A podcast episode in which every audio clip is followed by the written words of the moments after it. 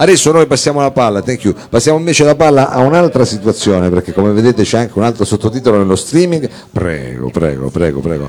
Prego Daniela, bene, welcome. Grazie. Oh, ma vedi che io Grazie, finalmente Alessandro. abbiamo anche finalmente, finalmente sono in una situazione un po' più eh, diciamo confortevole perché ho il piacere di presentarvi eh, Daniela e Alessandra perché stiamo parlando di una situazione, una realtà nuovissima. Parleremo tra adesso, ne parliamo di closet, dico bene? Esatto, Closet è una mappa della maggioranza delle attività artigiane di San Salvario che abbiamo realizzato grazie all'idea di Alessandra Berardi che è meglio conosciuta come Sassi.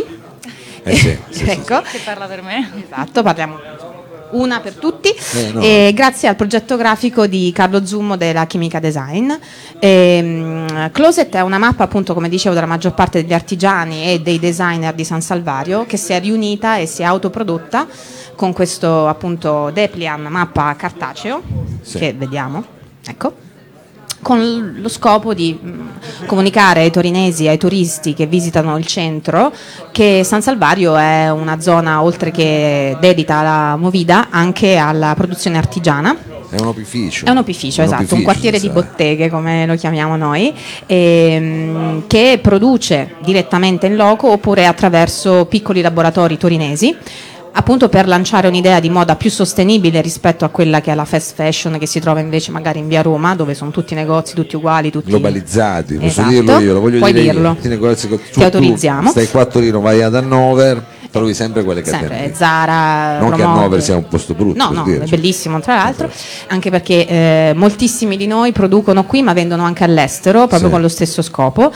In closet ci sono anche dei negozi che in realtà non producono direttamente ma fanno ricerca e quindi cercano di offrire al cliente dei brand ehm, alternativi rispetto a quelli della grande distribuzione.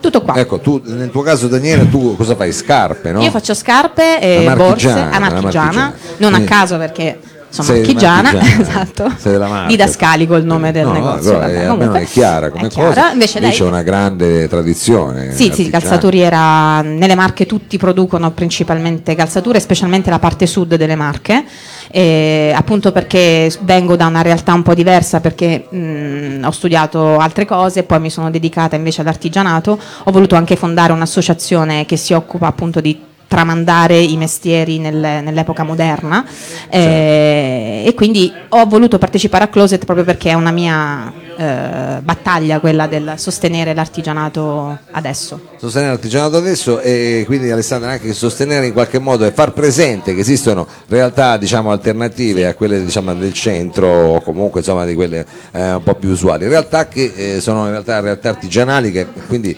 producono da- capioni